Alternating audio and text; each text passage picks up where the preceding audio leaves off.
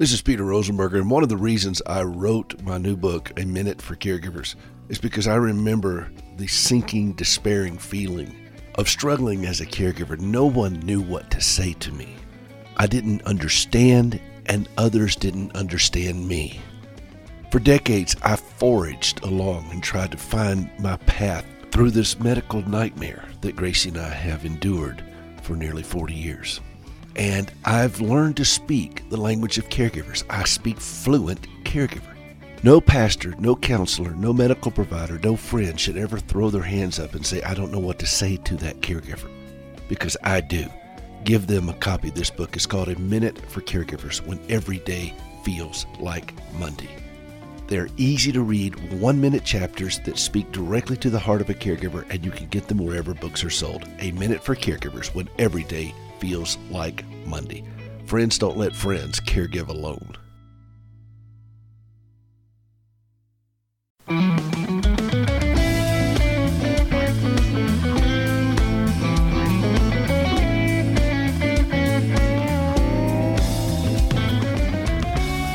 Welcome to Hope for the Caregiver here on American Family Radio. This is Peter Rosenberger. Glad to have you with us. Healthy caregivers make better caregivers. Do you feel healthy? Do you feel healthier? How are you doing? How are you holding up? What's going on with you? HopeForTheCaregiver.com. HopeForTheCaregiver.com. If you want some more information, if you want to contact the program, if you want to submit a question, comment, joke, whatever's on your heart, that's the place to do it. HopeForTheCaregiver.com, and I'd love to hear from you. I'm doing something this year. I've set out to do something. It's not a New Year's resolution because I don't really do those. I just decided it's time. Time for what, you may ask? Well, I'm glad you asked. Let me tell you. When I moved to Nashville, Tennessee back in 1984, I transferred from a college in South Carolina where I was a junior, and I moved there in 84 to study music and to hopefully be a songwriter. I know it's an ambitious goal, but that's what I did there. And I wasn't really, I knew I was an okay musician, but to be a strong songwriter though was something else. And I didn't really know how it worked. Talent's a big part of it, but you got to also get out there and hustle. And then I got married, and we still did a lot of music together. We performed together, but the songwriting thing had to take a back seat. And Gracie's surgeries started mounting, and life happened, and so I ended up going on a lot of different paths towards just staying above water. When you have surgery after surgery after surgery kind of thing, and children and mortgages and insurance and medical bills and all that kind of stuff, sitting around in a writer's room writing songs, not so much, even though I kept writing. And I knew a lot of people that did, and I kept wanting to do that, but I didn't really quite know how to take it to the next level so that it could be something that I could actually make some money at and see some success at it. And along the way, I've had a couple of songs of mine cut by Gracie and others.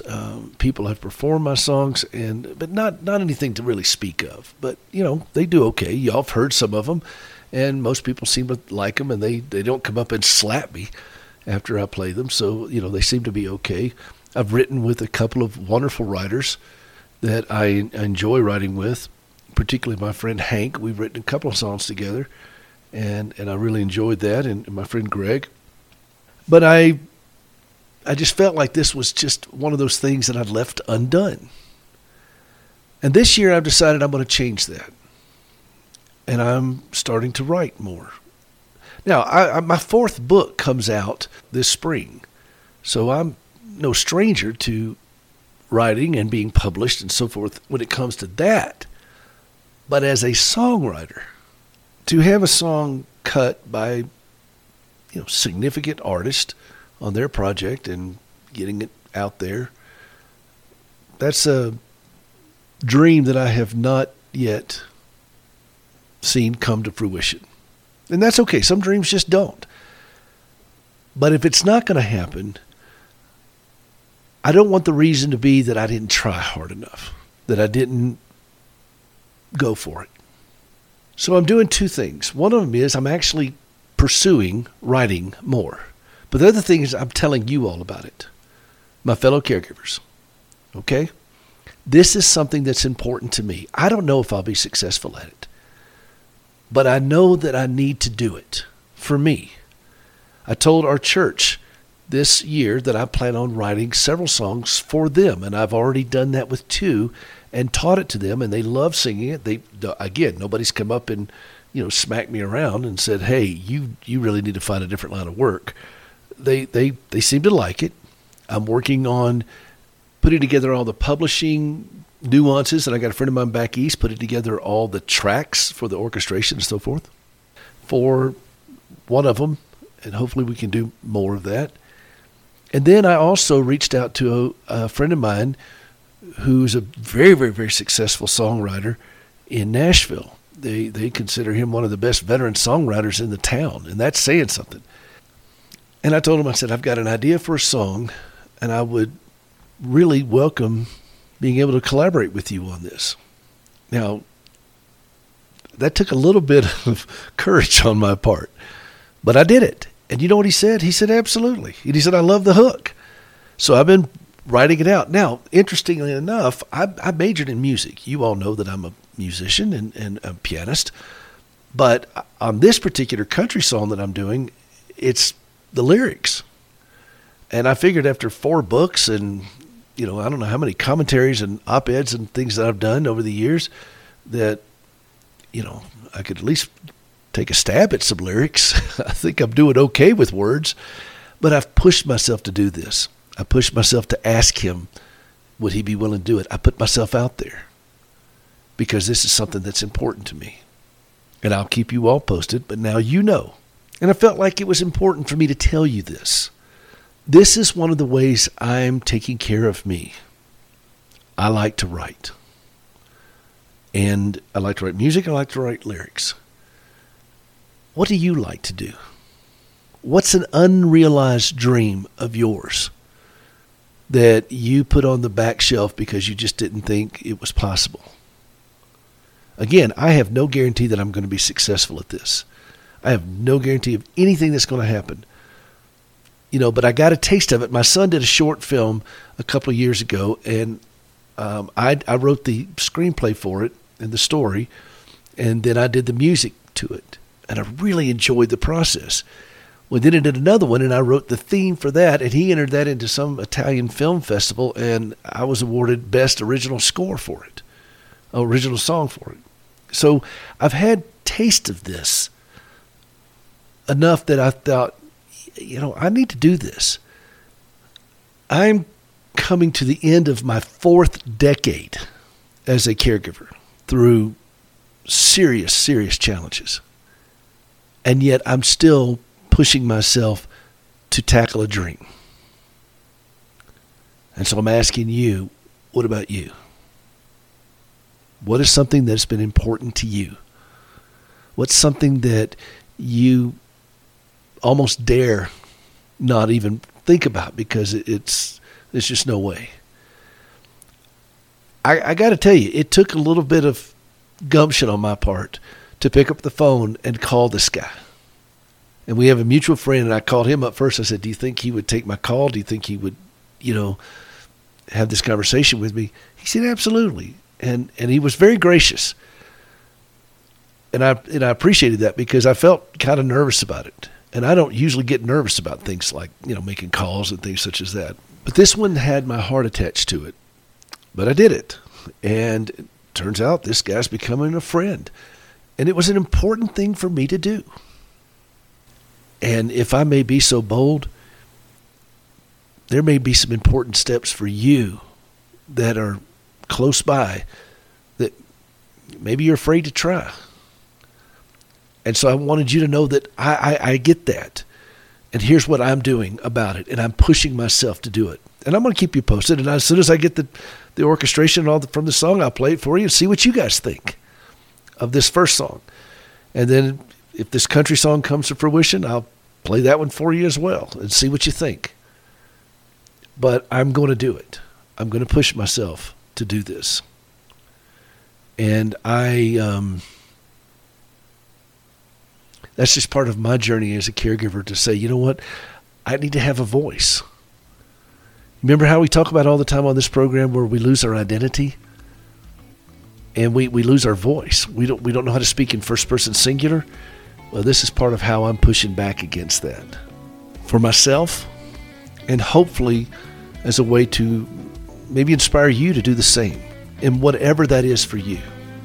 Whatever you've got sitting on a shelf that's collecting dust that you feel embarrassed or awkward or unsuited to put out there, maybe that's worth a second look. What do you think? Maybe that's worth you taking a stab at this. Maybe God has put something in your heart that you've buried, and now it's time to act on it. How about this? Why don't you pray about it? Would you do that? And we're going to talk some more about it. I got some tips for some of you that may want to be a writer, so we'll talk some more about that as well. HopeForTheCaregiver.com. We'll be right back.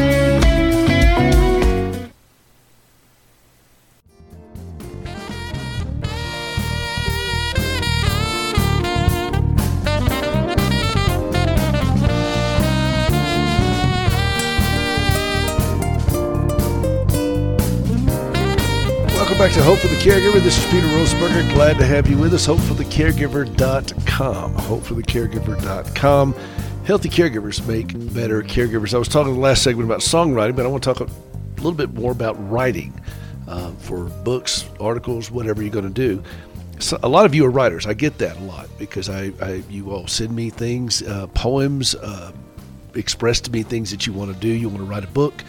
And so I wanted to take just a few moments to give you a couple things I've learned along the way as a writer. I've been published now, I don't know, lots of different places, ChristianPost.com, Fox News, US News World Report, Chicago Tribune, Gannett News Services, USA Today. You just Google search. There's a lot of commentaries that I've written out there. Plus, my first book that was published, I did with Liberty University Press. That was Gracie's story. And that book is titled Gracie Standing with Hope. We originally wrote Gracie's story. We had a pretty big book contract, and we had a lady that helped us write it, and it didn't turn out as well as we'd like, the final manuscript, and the publisher backed away from it. And I was, horrified. I was like, I didn't know what to say.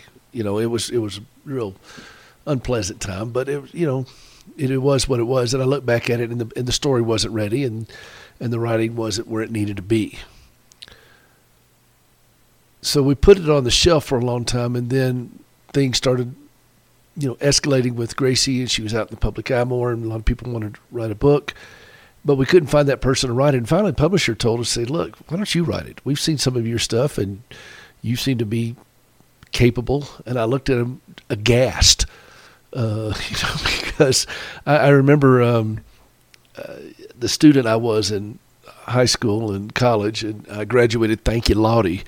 That wasn't my skill set, and I was still focused on being a songwriter. But I took a stab at it, and I gave them some samples, and the first draft came back with so much red ink on it, I thought I'd been stabbed. But I started putting it together, and lo and behold, we wrote a book. It was 80,000 words. They wanted 60, and I gave them 80,000. Actually, I think maybe even 85,000. And they came back to me, and they said, "We don't know where to cut, so we're going to take everything as is," which was, quite gratifying to hear. And the book has done pretty well for Gracie, and it's a powerful story. But that sparked an urge for me to continue writing more, and I started writing. And I was not a trained writer. I didn't have any kind of skill set of writing, but I had things I wanted to say. And I started finding people that could help me say it better. And so that's what I wanted to spend a little time with. Some of you all may enjoy writing. Maybe you're just writing for yourself. Maybe just journaling. But expressing your thoughts on paper is an extremely valuable thing to do, even if nobody sees it but you, because it allows you to organize your thoughts. And I think that's at the heart of writing for me, is what do I want to say and how do I organize my thoughts to say it? Now, I will admit to you that I have made some really boneheaded decisions. I've fired off a commentary or an op-ed that I've written before I should have. I should have let it sit for a while, and I had to go back and ask the publisher or the editor, to make some changes in it, and that's embarrassing. I mean, it's one thing to do that for, some kind of paper that nobody's going to read, but it's another thing when you're calling up Fox News and said, hey, I got a typo or whatever, And so you want to give it some time, but the first thing you want to do is just, what do you want to say?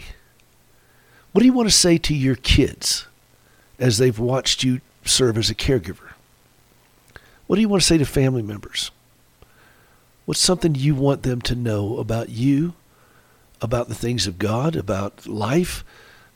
What are things that you want others to know about you and your insights and the wisdom you've gleaned? Have you gleaned anything as a caregiver? I would suggest to you that you have.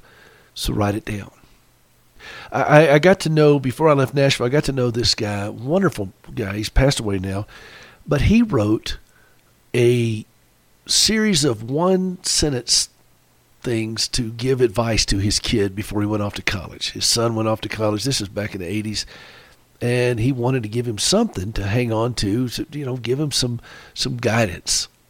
He said, I put these together for you. And there were little things like, tip your waitress and hold the door open for people, just things that you would want your kids to know. And a publisher picked this up. He never intended for anything to happen with it. And a publisher picked it up, and it got it started getting some traction. And then another publisher picked it up from there. And you may have heard of this little book. It was called Life's Little Instruction Book by a guy named H. Jackson Brown. And I think it sold, correct me if I'm wrong, I think it sold more than 10 million copies and spent a couple of years at the top of the New York Times bestseller list. He didn't set out to write a bestseller. He didn't set out to write something that sold 10 million copies.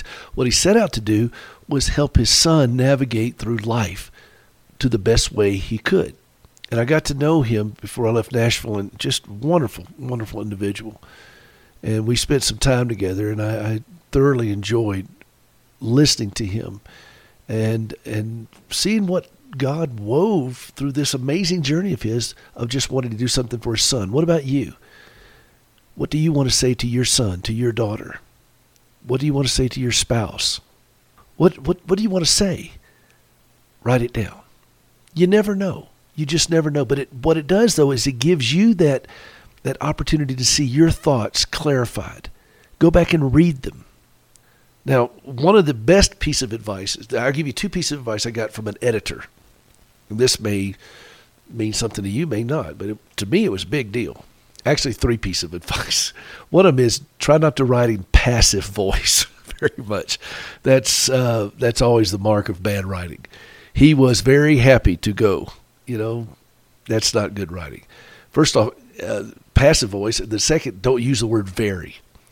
My friend Priscilla Stevens, and I'm going to call her out by name because she's such a great editor, lives in Nashville, and she and her husband Mike had a huge impact on me as a writer. And she was told that her English professor back in school, I think it was at Vanderbilt, always said, do not use the word very in any type of formal writing. It's weak. Come up with something different. Like, instead of saying, they were very excited, they felt great excitement. You see the difference? And that's something that really stuck with me, to watch that passive voice. And the other thing is, you don't have to be extremely verbose. In fact, brevity is always better, but you want to add some texture to it, and you don't want to say something like, okay, he is a funny guy. Don't tell, show it. Tell a story where that humor comes out. So show, don't tell, if that makes sense. And that's where descriptive language comes in.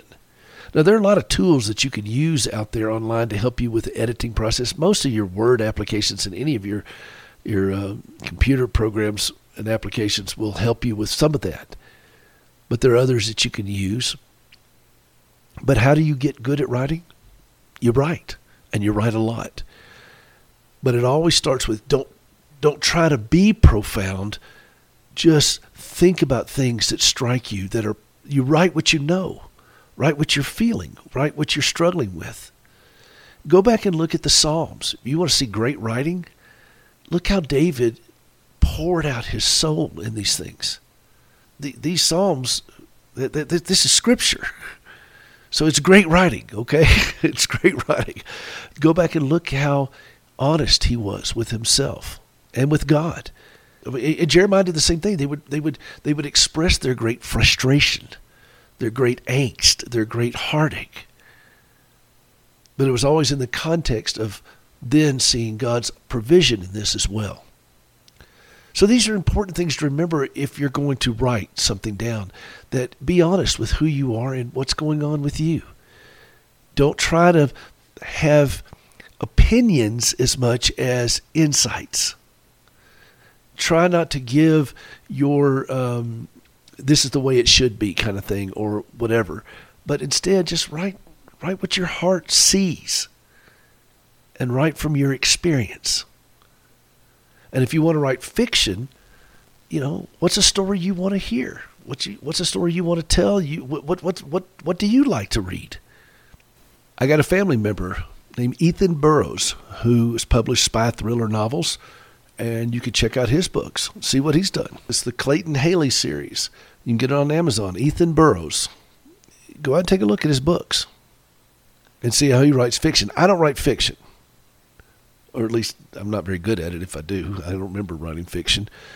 But that's not where I am. But some of you have expressed intensely that you want to write. You want to write a book. And I get a lot of people pitching me a book because they want to come on the program and talk about their book. And I'm always willing. In fact, I got one right here. I just got it today. And I'm always willing to look at it. But I'm asking you, what do you want to say? What's burning on your heart?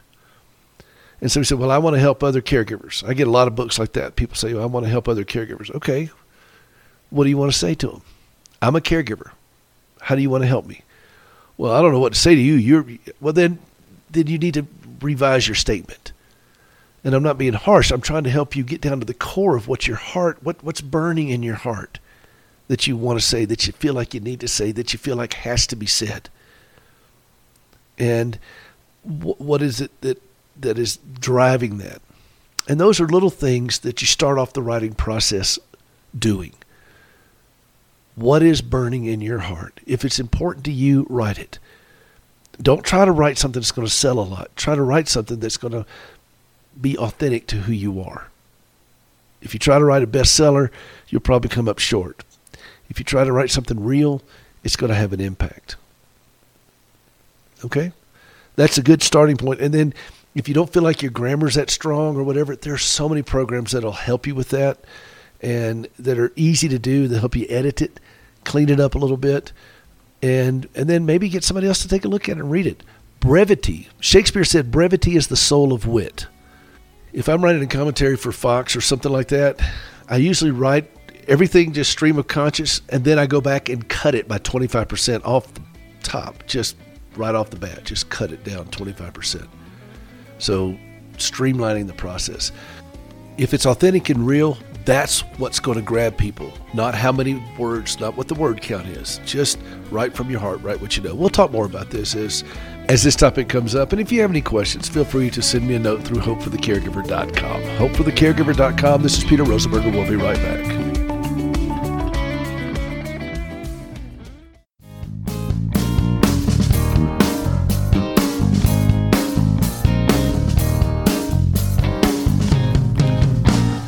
Welcome back to Hope for the Caregiver. This is Peter Rosenberger. Glad to have you with us. HopeForTheCaregiver.com. HopeForTheCaregiver.com. All right, I want to pivot just a little bit.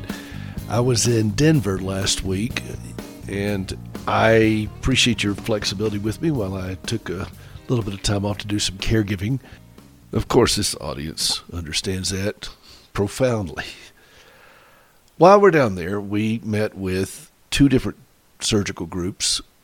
Last year, Gracie had several operations, and one of them was the large one she had on her back, where they had to go in and reposition her spine because she had developed what they call flat back syndrome. She didn't have any curvature to her spine, and therefore she was bent over about 45 degrees. It was a big, big, big surgery. She also had to have a follow-up surgery to that, which because of a post-op infection, and then we started the recovery process.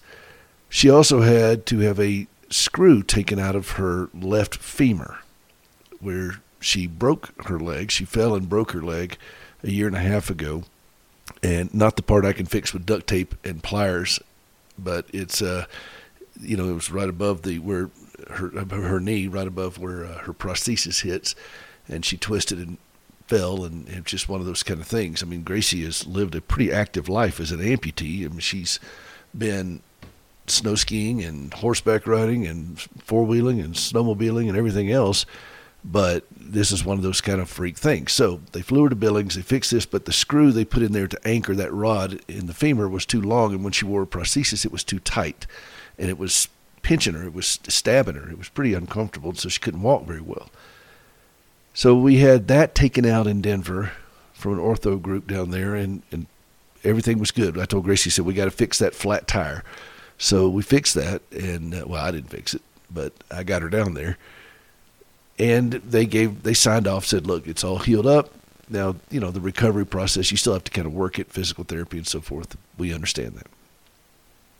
The neurosurgeon, however, looking at her back, the disc above where the fusion stopped is collapsing, and it's causing quite a bit of pain.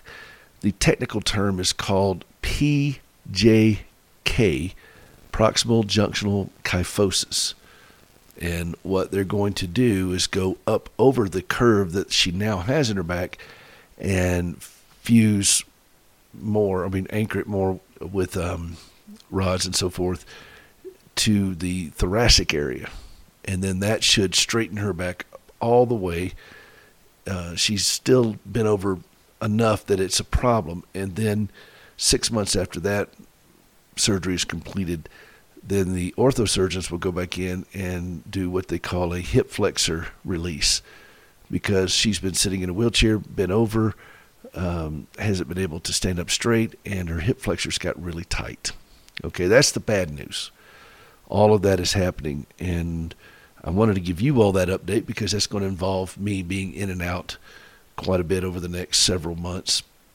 The good news is the neurosurgeon told us this, look, this is a complication that comes for about 20% of the patients that have the kind of surgery that Gracie did last January. And we know exactly what to do with it. Now, why is that important? Well, certainly it's important somebody knows what they're doing. This is not one of those unexpected things, but for so much of Gracie's journey, we heard we've never seen this before, or this is a first, or all those kinds of things. And the vast majority of her surgeries that she's had were done to save her legs following her wreck. They were done to try to nobody wanted this 17-year-old girl to wake up and find her legs gone. And this is back in 1983. And then the subsequent surgeries after that, trying to save these legs.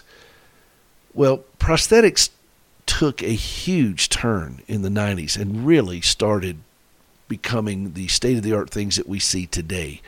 When she lost her right leg, she started off with this thing called a flex foot that was, brand new, where you had this energy-storing carbon fiber feet and so forth.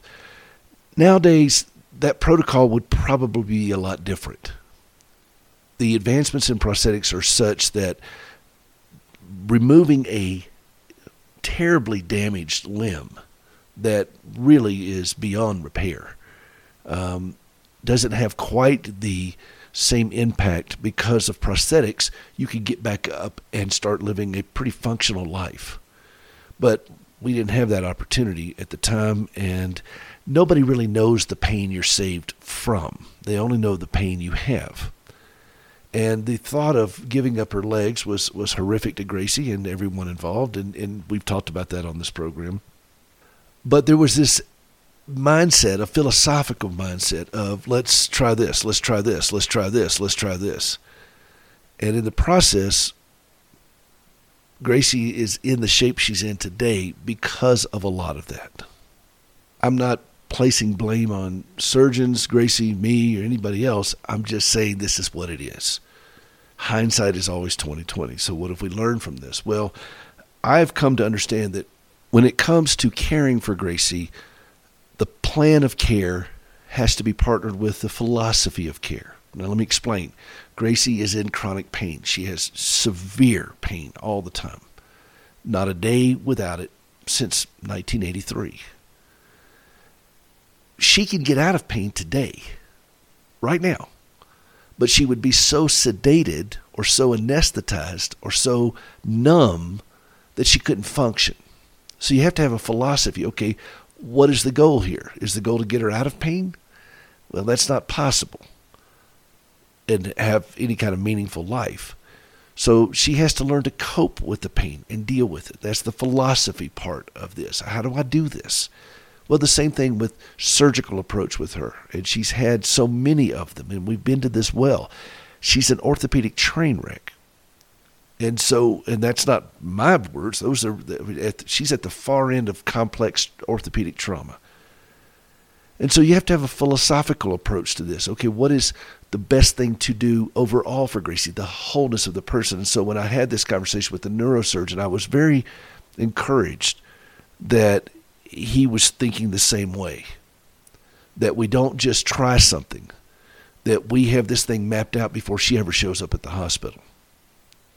Okay, so that's, I mean, as much as possible. I mean, there's always something that can go awry, but you're not just hoping for the best. You're going in there with a very detailed plan of this is exactly what we're going to do. So when they took that screw out of her femur, they knew exactly what to do and how to get it done and what to expect. It was all laid out. This was not, you know, we're going to try this. So that's the approach we're taking with this. Now, we can look back over our life, and I think this is where we as caregivers can identify, and we spend a lot of time here, quite truthfully. We're hoping for a better past, you know? You ever felt like that you're hoping for a better past? But the past is what it is. It's happened. Here's where we are. Here's what's happened. Now, what are we going to do about it? And we can sit there and commiserate over the trauma. We can sit there and just weep and gnash our teeth and by the waters of Babylon we sat down and wept kind of thing. We can do that, or we can set our face forward like flint and just say, you know, this is where we're going. We know where we've been. We know what's happened.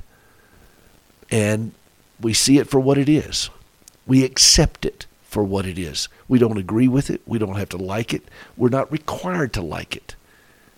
But accepting it is the hardest part for us sometimes as human beings. I think that's part of the human condition.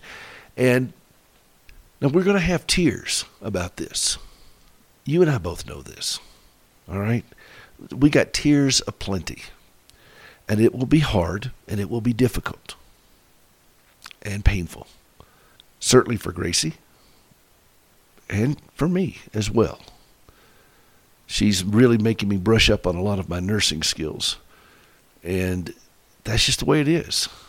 Now, what are our options? She cannot not do this. There are dire consequences if she doesn't do it.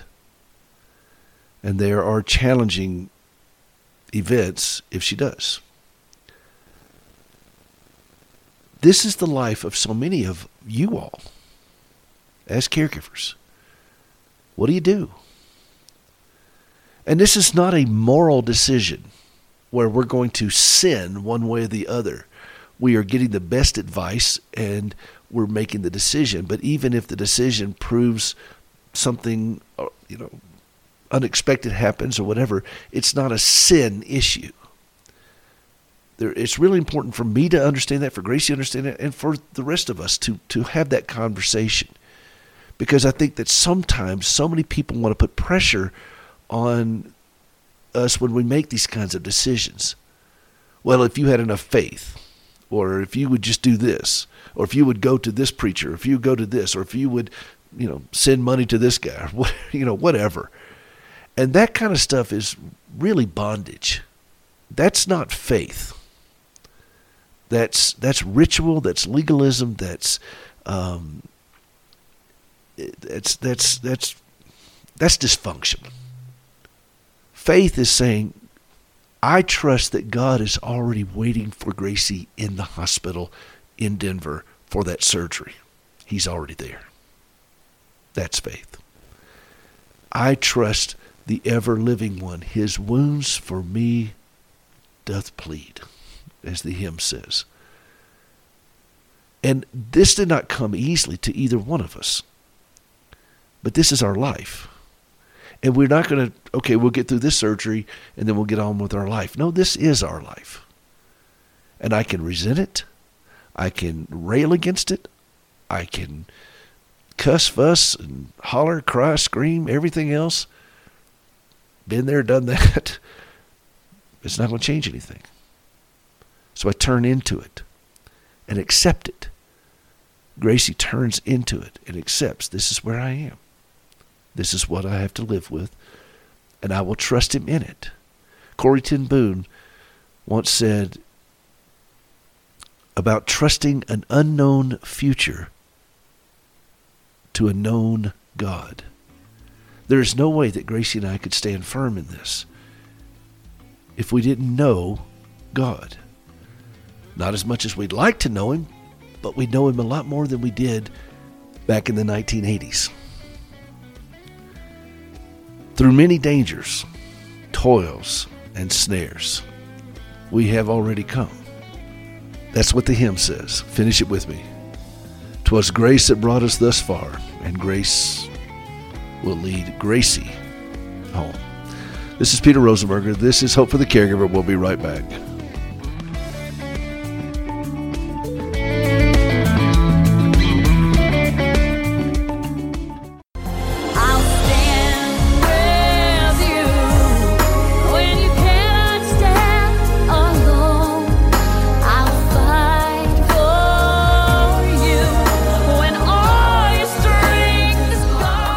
Welcome back to Hope for the Caregiver. This is Peter Rosenberger. This is my wife, Gracie, singing one of the songs that I wrote.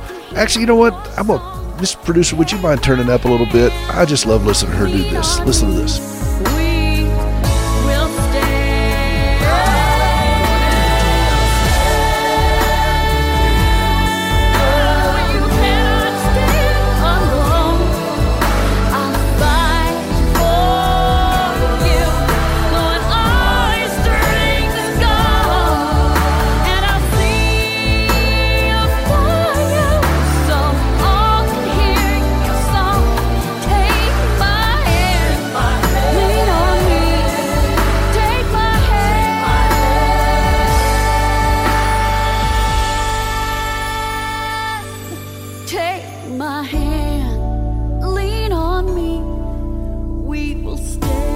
Thank you for indulging me on that. I do love listening to that voice of hers. And so I have written a few songs, and I enjoy doing it more, as we talked about in the first block, and I'm going to do that even as we head down to Denver and more surgeries and everything else. You don't stop writing songs just when things that you don't like happen to you. You don't stop writing. You don't stop thinking thoughts. So I'm gonna work at it. And I'm asking a couple of things of you. One of them is I want you all to identify something in your life that you really enjoy doing. Maybe you haven't told anybody else. Just do it. Don't try to make money at it. Don't try to make a production about it. Just do it and see what happens. You know, maybe you've wanted to try building a project in your backyard, whatever. You know, I don't know. Whatever comes to your mind of something that satisfies something in your soul, something that's there. It may not be able to be done on big stages, and maybe nobody else will know about it but you and God. But you and God will know about it, and that's enough. So I'm asking you to consider that for yourself. I think that's very healthy for us as caregivers to not just squelch everything down. Okay, well, we'll just get through this and then I'll maybe, you know, no, let's just go ahead and do it now. I remember writing this piece in the emergency room. I had my laptop there and they're treating Grace. I think I told you all this. And I'm sitting there writing. I'm right beside her. I'm doing my job. I'm not letting her go. I'm watching everything that's going on. but I'm also writing a column that's it's published right now. Lifeway did it in one of their magazines, Mature Living. That's the kind of thing I think as caregivers we have to do. We can't just put our life on hold. We need to live life today, even while serving as a caregiver. Now, I don't know what that looks like for you. I'm just telling you what it looks like for me, and I'm hoping that it sparks something in you that you can say, you know what, if Peter can do this after nearly 40 years of this, maybe I can too. And I'm listening to, I'm going through systematic theology on a whole series that I'm doing right now with R.C. Sproul and Ligonier Ministry. I told you guys this. I'm on lesson about 24, and there's like 60 of them. It's an overview of systematic theology. And I'm enjoying it immensely. I listen to it on my earpiece because I'm cleaning the kitchen, doing laundry, you know, all the things that we do as caregivers. And instead of just, you know, running around the house doing stuff, I'm actually listening to something that's improving my life and my understanding of God. What about you? What are you doing? What can you do? Technology has given us amazing resources to be able to do this. What are you doing? Can you do something today that's going to improve your life, your spiritual life, your financial life, your emotional life, your physical life, all those kinds of things? You cannot put it on hold. Gracie's had 85 operations that I can count. I cannot put my life on hold till all of this is done. How do you do that for 4 decades? You can't. You have to live life. You have to be creative. And that's what this program is about. You and I are being creative together. We're figuring out things together. We're not doing it in isolation. We're not doing this in a vacuum. We're working together to say, okay, here's what I've tried. What do you think? I want to hear what you've tried. And you can send a note to me and tell me. And by the way, I want to thank one of listeners to this program in Kentucky sent me a great funny story about red velvet cakes and helicopters. It was pretty funny. And I love red velvet cupcakes, and I love red velvet cupcakes. And because I asked that in our Facebook group, which you can go out and join. It's at Facebook. It's Hope for the Caregiver. Now I have a page for Hope for the Caregiver, and then I have a private group for Hope for the Caregiver, and you can join that group. There's some questions you have to answer. Please do. And I want to make sure that everybody in it is singing from the same hymnal kind of thing, that we're not getting weirdos and people promulgating all kinds of stuff. I'm the administrator of this, but I asked for funny stories and so forth, and she sent one, and it was very funny. I've got a guy in Jackson, Mississippi, who sends me notes of encouragement and listens to this program, and he never signs it with his name. It's all anonymous. I don't even know who this individual is, and just says, a friend in Jackson, Mississippi. It's very meaningful to me to get these things, and I respect the fact that he just wants to remain anonymous. He just wants to encourage. And I have another a friend that I've gotten to know through writing letters, and he's incarcerated in Texas, who listens to this program and sends me beautiful notes and scriptures and so forth. This is a great community of individuals listening to this program who want to come and be strengthened in the journey, who are not interested in sitting around and commiserating on this, but to say, okay, we're going to get healthier. We're going to get better. We're going to get stronger. We don't know what all that's going to look like, but we know that we'll be able to face it better when we are stronger spiritually, emotionally, physically, fiscally, all the above. And so that's what I'm asking you all to do today, is just to find that something today, just something right now that you can say, okay, I can do this. I can take this on. I picked up the phone and called a very successful songwriter and took a chance that he wouldn't hang up on me, you know, and he didn't. And I don't know what's going to come of it. I put myself out there and said, I'm going to do this. I don't plan on winning Grammys or anything else. I just want to write songs that are reflective of the musical and emotional and spiritual journey that I've had in my life. And I want to be a good steward of the talent that God has given me to do so. What talents do you have that you can be a better steward of today? Your intellect, your musical abilities, your craft ability, your artistic abilities, there's so many different things that we have that we squelch in caregiving. Well, we just can't do that right now. Well, yes, you can. Just don't put standards on it of what it's got to look like. Just do it. Some of you all are very good at reworking a car. I that's one of the most fascinating things. I went over, had to get Gracie's wheelchair worked on a while back. The crossbar broke. We finally got another wheelchair. We got it welded too many times, but it's aluminum welding. And I went over there to a local welding shop over there, and I asked him, can I watch you do it? Because I was fascinated to watch him weld. And aluminum welding is a lot different than other types of welding, from what I understand. And I really appreciate Mike Rowe and what he's doing to help promote these types of skills in our young people today. He's got whole scholarships that he's offering, and it's amazing how he's transforming the lives of so many young people who would be caught up in this craziness that is our university and college system now. And I love what he's doing. And some of you all know how to weld and are really good at it. So what are you doing with that skill? Can you do something with that? Have you put that on hold? Some of you know how to take apart an engine. Some of you know how to build a table, are great with carpentry, know how to do things with woodworking. Some of you are phenomenal gardeners. And by the way, if you have great tips on those skills that you have, post them in the Facebook thing or send them to me off the website. I'll read them out. If you think this is something for fellow gardeners that they might want to know, you know, I don't have a green thumb. I have a black thumb. I pretty much kill anything I try to plant, but I'm getting better at it. And Gracie helps me with some things, and her dad sent some Christmas bulbs to us, and they're blooming. I don't know what they're even called, but they're beautiful and they're blooming. And Gracie makes sure to tell me to turn the thing this way, and because in Montana in the wintertime getting things to bloom can be a bit of a challenge. But I admire people. And you know, one of the shows she loves to watch is that the Homestead Rescue show, those people from Alaska that go in there, and the ingenuity that they have. There's ingenuity in you. Let's coax it out a little bit. You don't have to wait for your caregiving journey to stop. You don't have to listen to the voices in your head that says you're not good enough, you're not smart enough, you're not this, you're not this, you've done this, you've done this. Yeah, we the past is bad. We talked about that last block. Let's don't hope for a better past. Let's make a better today, all right? That's what faith looks like. There's recognizing the past is in Christ. Bring that to the cross and allow him to open your heart today.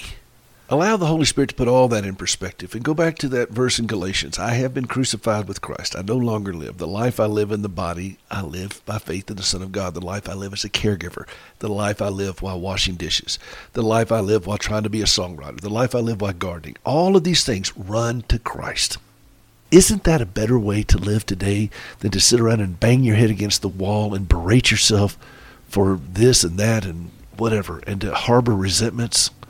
Gracie and I can't undo what has happened to her, but we have a bright future, strength for today, bright hope for tomorrow, as the great hymn says, because of the redemptive work of Christ, and that is what keeps us standing with hope. So that's what I got today. Oh, by the way, speaking of standing with hope, we're putting a leg on a guy named Cyril. He's in Cameroon. It's our first leg that we've ever put on somebody in Cameroon. We're working with it. If you want to be a part of that, go to standingwithhope.com/giving. Standingwithhope.com/giving. This is the prosthetic limb outreach Gracie envisioned after giving up both of her legs. And she is changing lives one leg at a time. You can be a part of that too if you wish. Standingwithhope.com/giving. This is Peter Rosenberger. This is Hope for the Caregiver. We'll see you next time.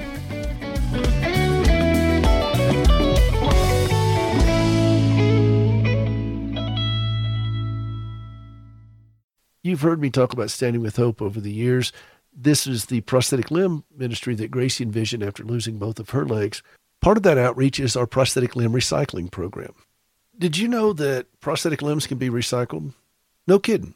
There is a correctional facility in Arizona that helps us recycle prosthetic limbs. And this facility is run by a group out of Nashville called CoreCivic. And we met them over 11 years ago. And they stepped in to help us with this recycling program. of taking prostheses and you disassemble them. You take the knee, the foot, the pylon, the tube clamps, the adapters, the screws, the liners, the prosthetic socks, all these things we can reuse, and inmates help us do it. Before CoreCivic came along, I was sitting on the floor at our house or out in the garage when we lived in Nashville, and I had tools everywhere, limbs everywhere, and feet, boxes of them, and so forth. And I was doing all this myself, and I'd make the kids help me. And it got to be too much for me. And so I was very grateful that CoreCivic stepped up and said, look, we are always looking for faith-based programs that are interesting and that give inmates a sense of satisfaction. And we'd love to be a part of this. And that's what they're doing. And you can see more about that at standingwithhope.com/recycle. So please help us get the word out that we do recycle prosthetic limbs. We do arms as well, but the majority of amputations are lower limb, and that's where the focus of Standing with Hope is, and that's where Gracie's life is, with her lower limb prostheses. And she's used some of her own limbs in this outreach that she's recycled. I mean, she's been an amputee for over 30 years, so you go through a lot of legs and parts and other types of materials, and you can reuse prosthetic socks and liners if they're in good shape. All of this helps give the gift that keeps on walking, and it goes to this prison in Arizona where it's such an extraordinary ministry. Think with that. Inmates volunteering for this. They want to do it, and they've had amazing times with it, and I've had very moving conversation with the inmates that work in this program. And you can see, again, all of that at standingwithhope.com/recycle. They're putting together a big shipment right now for us to ship over. We do this pretty regularly throughout the year as inventory rises, and they need it badly in Ghana. So please go out to standingwithhope.com/recycle and get the word out and help us do more. If you want to offset some of the shipping, you can always go to the giving page and be a part of what we're doing there. We're purchasing material in Ghana that they have to use that can't be recycled. We're shipping over stuff that can be, and we're doing all of this to lift others up and to point them to Christ, and that's the whole purpose of everything that we do, and that is why Gracie and I continue to be Standing with Hope. StandingWithHope.com. Take my hand.